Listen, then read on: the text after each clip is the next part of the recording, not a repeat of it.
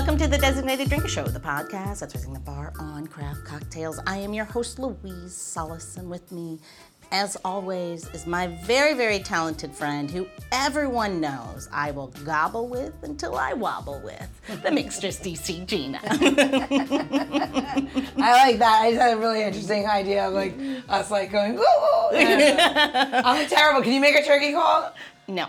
I, neither can I. I tried. I've tried to like do that gobble thing before after a couple of pops. Yeah, yeah, yeah, no, yeah. I I need more cocktail to get Yeah, me there. even even make the attempt. yeah, yeah, no. I didn't think people would want to hear you do it. I'll practice and come back to you. All right.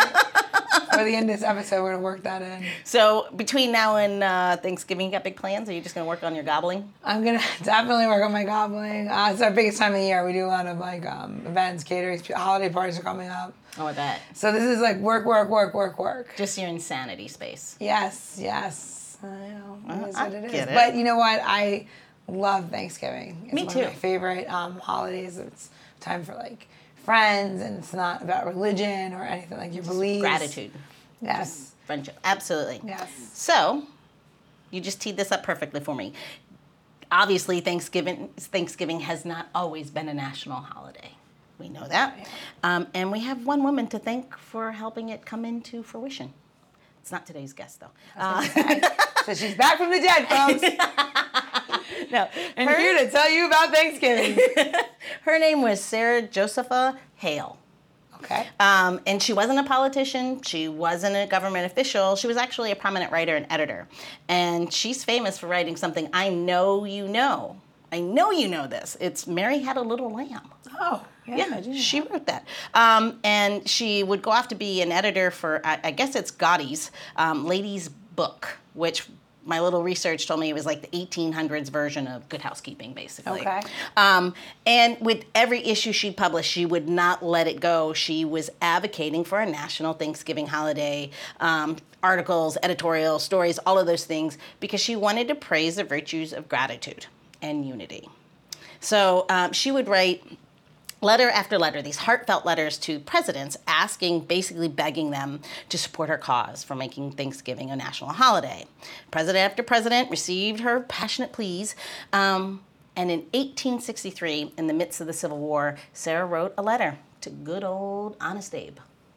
And because she believed that, again, nas- that National Day of Thanksgiving would not only serve as a unifying force, which obviously was much needed during that divided time, um, but also would be a symbol of gratitude for blessings of freedom.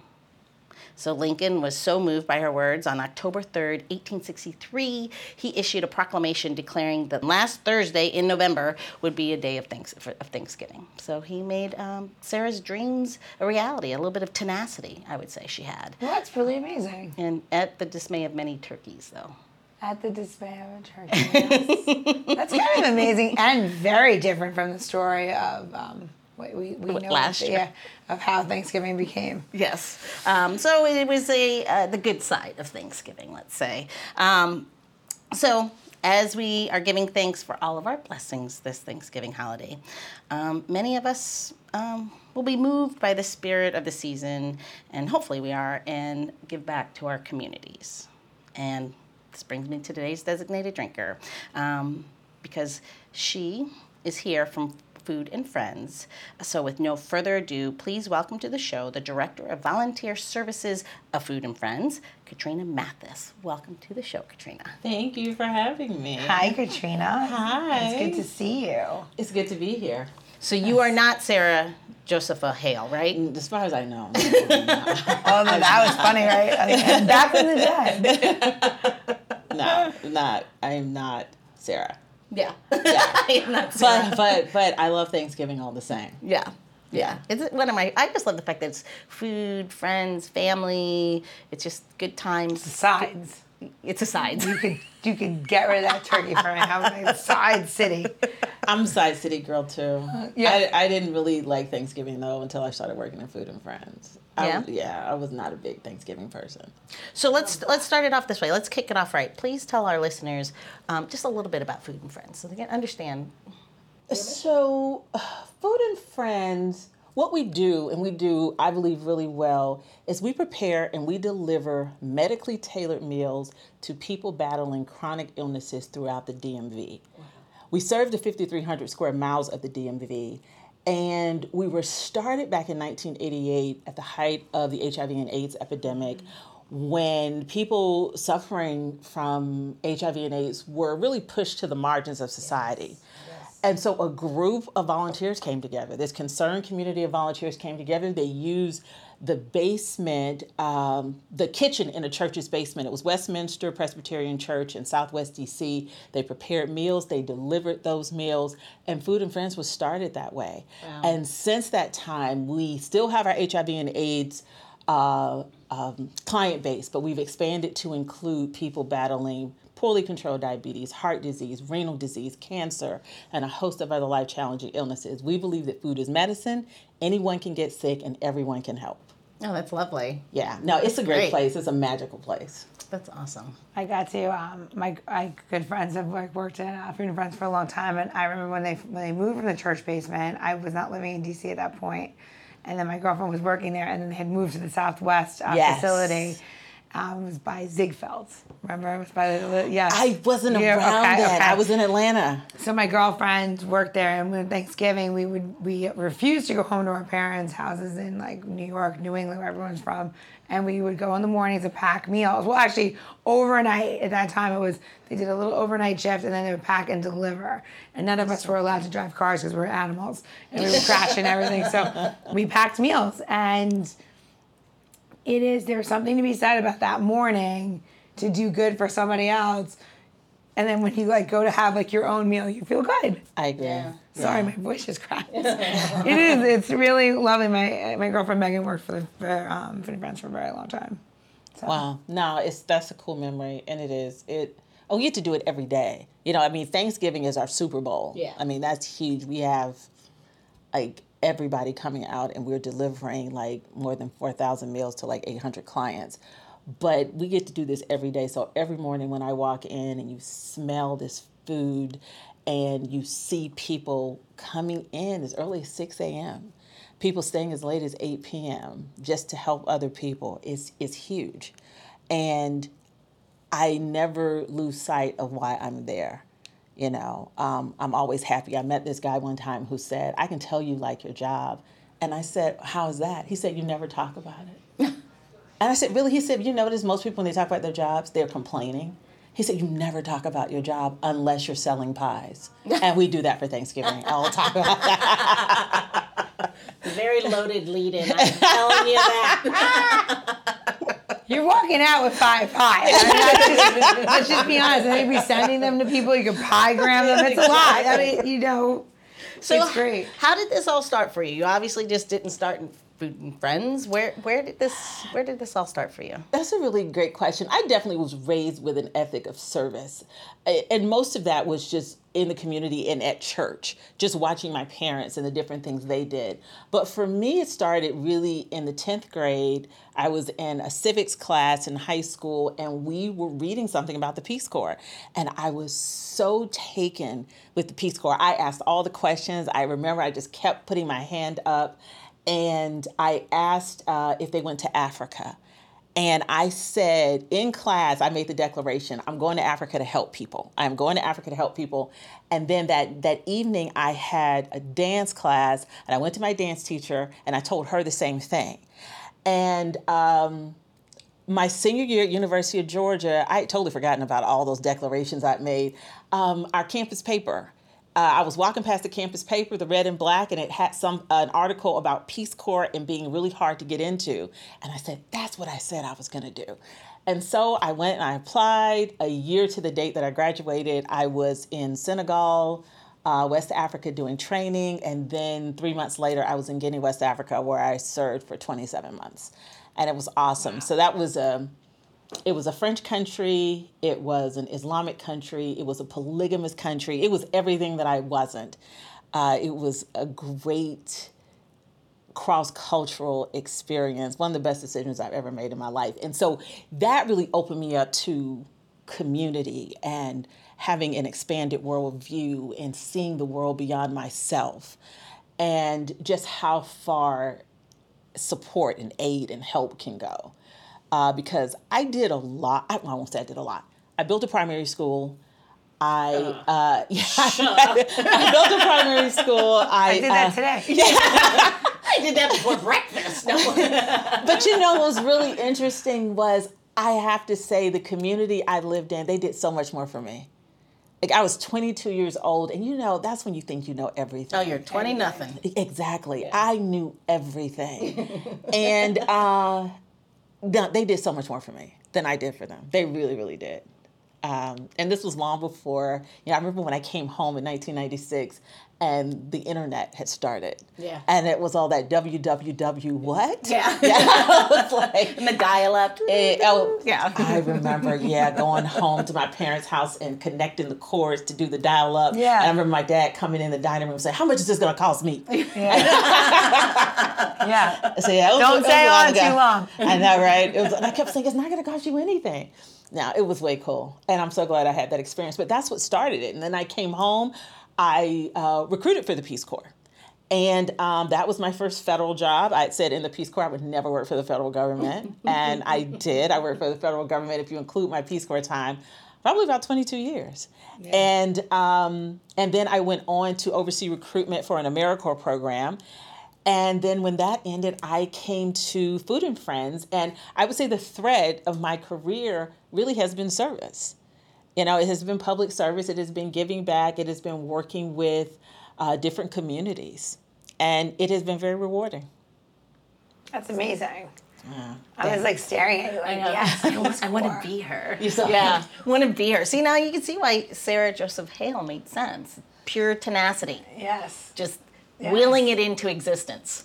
That's amazing. That is a big declaration as your child. Like, I'm going to go to the Peace Corps. Oh, and my mom ran into that dance teacher while I was in the Peace Corps. She ran into her and she asked, she said, Where's Katrina? And she said, oh, She's in the Peace Corps. And she said, I remember when she told me she was going. That, that evening that when I saw her and I made that declaration, I was so serious. I was an intense child. I was a very intense child.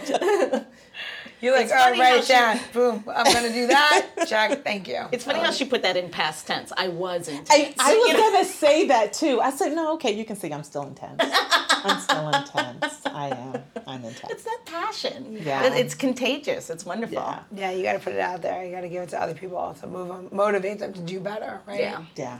I think your point about living abroad and seeing beyond yourself is. I wish more people. I wish more oh, Americans Totally. did that. We I are agree. guilty of not doing it, and, and, you know, there's a. Unfortunately, a huge divide between haves and have-nots, and can see how that can be a challenge. But it does broaden you so much when you travel other places and live amongst other people and see things from a different point of view. Now, yours was even greater than mine uh, by a lot, but that it's just eye-opening. I haven't been home from. I went to Paris and Barcelona. I haven't been home a week. Yeah. No, I've been home a week today, and I was in Paris, and I was in the grocery store, and there was a little mouse that came from underneath one of the shelves, and I am the lone person in the grocery store shouting, "Mais il est en souris, c'est en souris!" You know, I'm telling everybody there's a mouse, and nobody is. You know, nobody's listening to me. Nobody cares, and so I get to the cashier, and I was like, "There's a mouse here," and she's like, "You must be American." And I laughed because I was like, oh, yeah, you're right. I should have gotten it when no one cared. Yeah. They were just like, it's a dirty river down there. Yeah, what do you- And of course there is. Of exactly. course there's a That's mouse. exactly. We're like, it's a mouse. Paris is the third century. You know, we're, we're cool with this. You don't even have a city old enough to have a mouse. You have rats still. Yeah. it was funny. It was very funny. That's great. Barcelona is my favorite cities. We talked about oh that. Oh My I just love right. Barcelona. Barcelona was lovely. Yeah. I Yeah, just I it could was lovely. I told Dave when the last time I came back, I'm like, okay, I'm coming back picking up the dogs. You meet me back here when you get here, okay? That's a lovely city. The Yeah. Ramblas. Yeah. I walk through there every day. yeah, that's where I stayed last. I love that you speak French. Did you learn that in Africa? I, I did. Well, I studied it in high school, but you know, I don't know what uh, foreign language classes are like today, but we learned how to conjugate verbs. We didn't learn to be conversant in a language. And, so, thank God for Peace Corps training. And then thank God for being in a village where no one spoke anything but French. They either spoke French or a local language. There was no English. Yeah.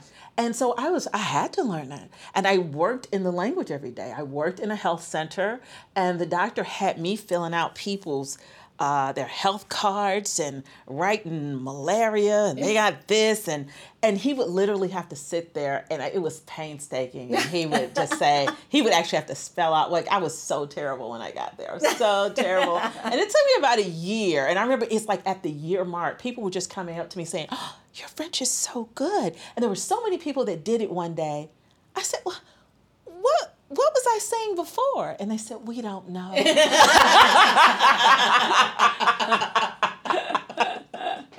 We have no idea. oh God, it was hilarious. Yeah. Again, the tenacity to get in there and just do it and do it until you and fail until you until you Yeah, succeed. no choice. Yeah, you know, you got to be like a baby. me. It is very intimidating. You know, we'd have to go out and go to the market, and they would give us assignments like, "You okay? You have to ask for this, ask." You know, and em- embarrassed. Yeah. You know, because you sound, we feel like you sound like an idiot. Yeah.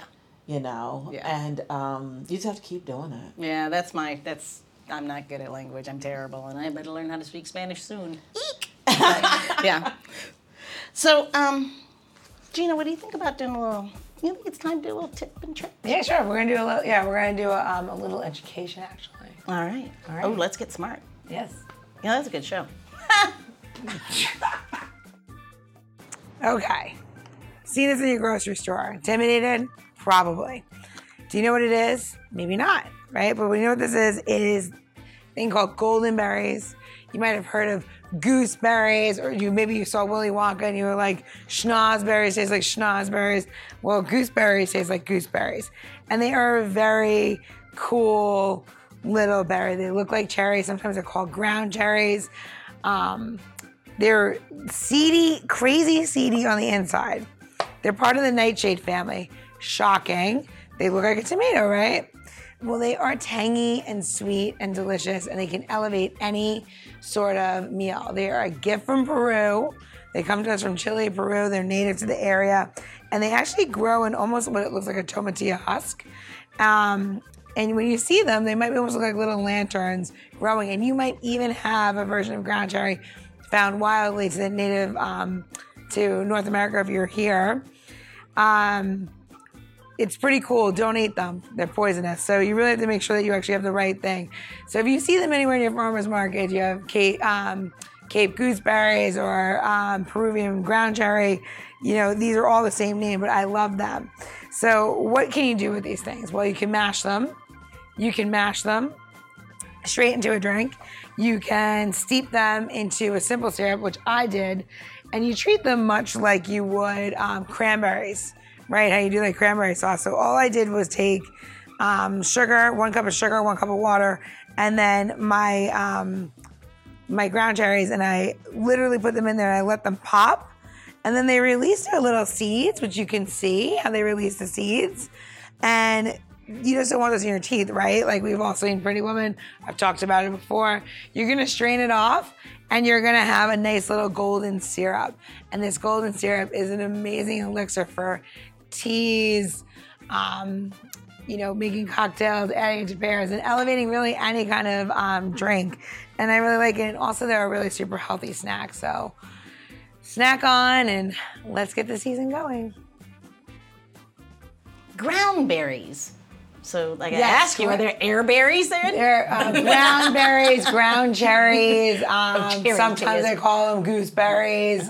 They have a million names, but they are the gift that Peru has given us, along with Potatoes. potatoes from the world, and and tomatoes. We learned, right? Didn't we learn Yeah, tomatoes yeah, came from Peru? yeah. So really, you know, the whole civilization's coming from one spot, right? Maybe that's the there. cornucopia. Do you like that? It seems right for the season. It really is. Use the word Yeah. cornucopia. When do you use get to use that word other than Thanksgiving? I don't, but I like it. Like, Challenge not- of the day: work cornucopia into your next conversation. Gosh.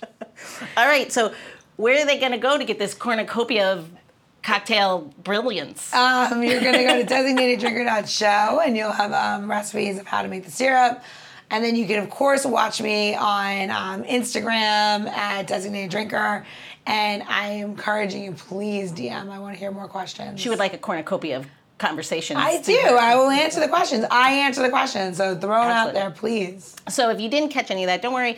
Um, you can scroll down into our um, episode notes. We'll have hot links, of course, to how to get to uh, Designated Drinker because we have six seasons, six seasons of Gina's amazing cocktails. It's know, our library. crazy. How many, how many episodes so far? 200 and what? Oh, we're way up there. We're way past the 275 point. Yeah. Yeah. I don't know. Nick's not here. He's the one who keeps numbers. I'm It's just a pretty face here, Gina. that nuts? Yeah, it is nuts. So again, what we're also going to in those notes, uh, we'll make sure that you have links to Food and Friends because we've got a lot more that I'm sure people want to know. Of course they do. It's time. Yes. It's time And if you don't give. listen to the second episode, there'll be a link on how to give, support, and buy pies. Yes. Well, no. Let's let's let's do this. Tell us just a little bit about this pie scenario you want us to know And we'll, about. and we'll get more involved after. Okay, so as a prelude to Thanksgiving, we sell gourmet pies because what is Thanksgiving without a pie, right? Exactly. So this is our th- thir- 18th annual Slice of Life. That's what we call it, and you can just go to sliceoflifedc.org. That's where you can actually buy the pies. But we have pie teams. We have teams who sell pies, and then of course we have people who buy pies. So we have uh, a host of people. We even have corporate groups who, you know, uh, create their own teams, and then we all compete. Let me tell you how competitive this is. it is very competitive. So we compete as a staff, and it's all in great fun because what I didn't mention is that everything that we do for our clients, we do free of charge. So Food and Friends has to raise its own dollars. So we get grants from Maryland, DC, and Virginia. We get corporate dollars, foundation dollars, and we have individual donors. But we have two signature fundraisers a year, and one of them is Slice of Life.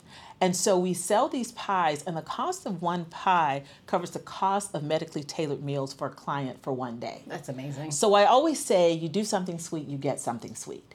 And I tell, I'm from Atlanta and we do not ship pies. We are a nonprofit, okay? We don't ship pies. So my friends in Atlanta give donations.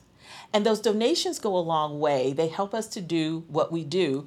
But on Thanksgiving Day, we will be delivering 4,000 some odd meals to about 800 clients so that they can have their own Thanksgiving. We're going to put pies in there Yeah. you know, because we want them to have a turkey with all the sides, like you talked mm-hmm. about. We want them to be able to invite their family and friends over. So that's 1,600 pies that we are providing to our clients. You can donate one of those. You don't have to, you know, you know when you're trying to sell something and they'll say, oh, well, I won't be here for Thanksgiving. Okay, well, you can just make a donation. You know Yeah, what I'm saying? exactly, Yeah, yeah. exactly.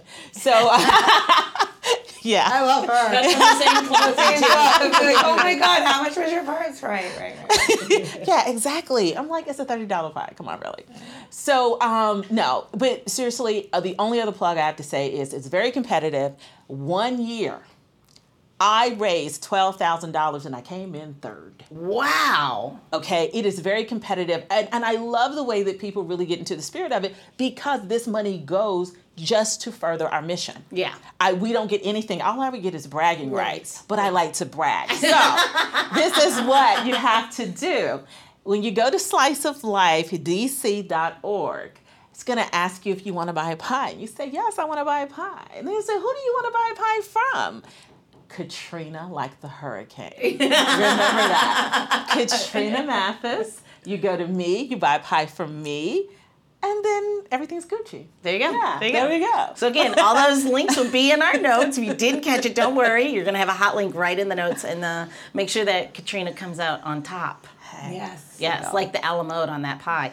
I love that. Ah. that was ah. good. Oh God, you've been thinking about that all day. well, just so you all know, the pies are really good. They really are. Are you familiar with if you shop at Yes Organic or Whisk, and uh, not Whisk, Whole Foods, you know the company Whisk. The Yes. cookies, Yeah. they make the pies. So it's a woman owned business, it's local. Uh, we do pecan, sweet potato, apple, pumpkin, and then there's a chocolate sea salt pie. And um, all the pies are really good. That's a I'm- newer one. it is. It is a newer one, and that one's slightly more expensive. You know, so if you really, really, just really want to show your Thanksgiving spirit, you buy that one. Yeah. or if you just like chocolate and salt, because it's a really good pie. My favorite is the pecan. Ooh, that sounds good. That's It's a really, really good one. The pumpkin, all the pies are good. I'm not an apple pie person. Um, so I hear it's good, but I don't mix fruit and food. So I don't do any cobblers, pie, apple pies, stuff like that. I just that the textures don't work for me. So I don't do. It. So no cherries on your sundaes? No. Oh my My mom said when I was a little girl, she made banana pudding, and I went to her and I said, "Can you make this without the bananas?" Like vanilla wafer banana pudding thing? Exactly. And yes. she said, then it wouldn't be banana pudding. And I said, well, I don't like this. So I was a kid. I didn't like the, the I don't like cooked fruit. Oh. Yeah. So uh, and when I figured that out, it just solved a myriad of problems for me. I was just like, oh, that's why I don't like that. Yeah. Yeah, I don't like cooked fruit. So I, I don't eat the apple pie, but the apple pie is good. I just don't do apple pie. There you go. Yeah. Yeah. So, Terrified to make her a cocktail. all right. This is gonna bring us to the end of part one. So you get to like muster up a little strength before you go make that cocktail. I do. I'm gonna have to like uh, mainline some caffeine, I think. There you go. So again, it uh, brings us to the end of part one. Designated drinker with director of volunteer services of Food and Friends, Katrina Mathis. But if you're anything like me, Gina or Katrina, um, oh that rhymes. You're you know that one round is just never enough. So go top off that cocktail, but don't put cherries on it because Katrina won't drink it. And then get ready for part two of this episode as we continue our fruitless boozy banter. Uh, Gina's gonna make us a delicious Thanksgiving worthy cocktail that just might make you gobble too. Yes. Yes. Very cute. The Designated Drinker Show is produced by Missing Link, a Latino owned, strategy driven, creatively fueled production co op. From ideation to creation, we craft human connections through intelligent, engaging, and informative content. Also in the Missing Link lineup of podcasts is Rodger That, a podcast dedicated to guiding you through the haze of dementia, led by skilled caregivers. Now, if you're looking for a whole new way to enjoy the theater, check out Between Acts, an immersive audio theater podcast experience. Each episode takes you on a spellbinding journey through the works of newfound playwrights, from dramas to comedies and everything in between. Find Missing Links League of Podcasts on Apple Podcasts, Spotify, or wherever you listen to your podcasts. And while you're there, please don't forget to follow, download, and review the shows. Your reviews help our shows reach new audiences. To find out more about Missing Link, visit missinglink.company. That's missinglink.company.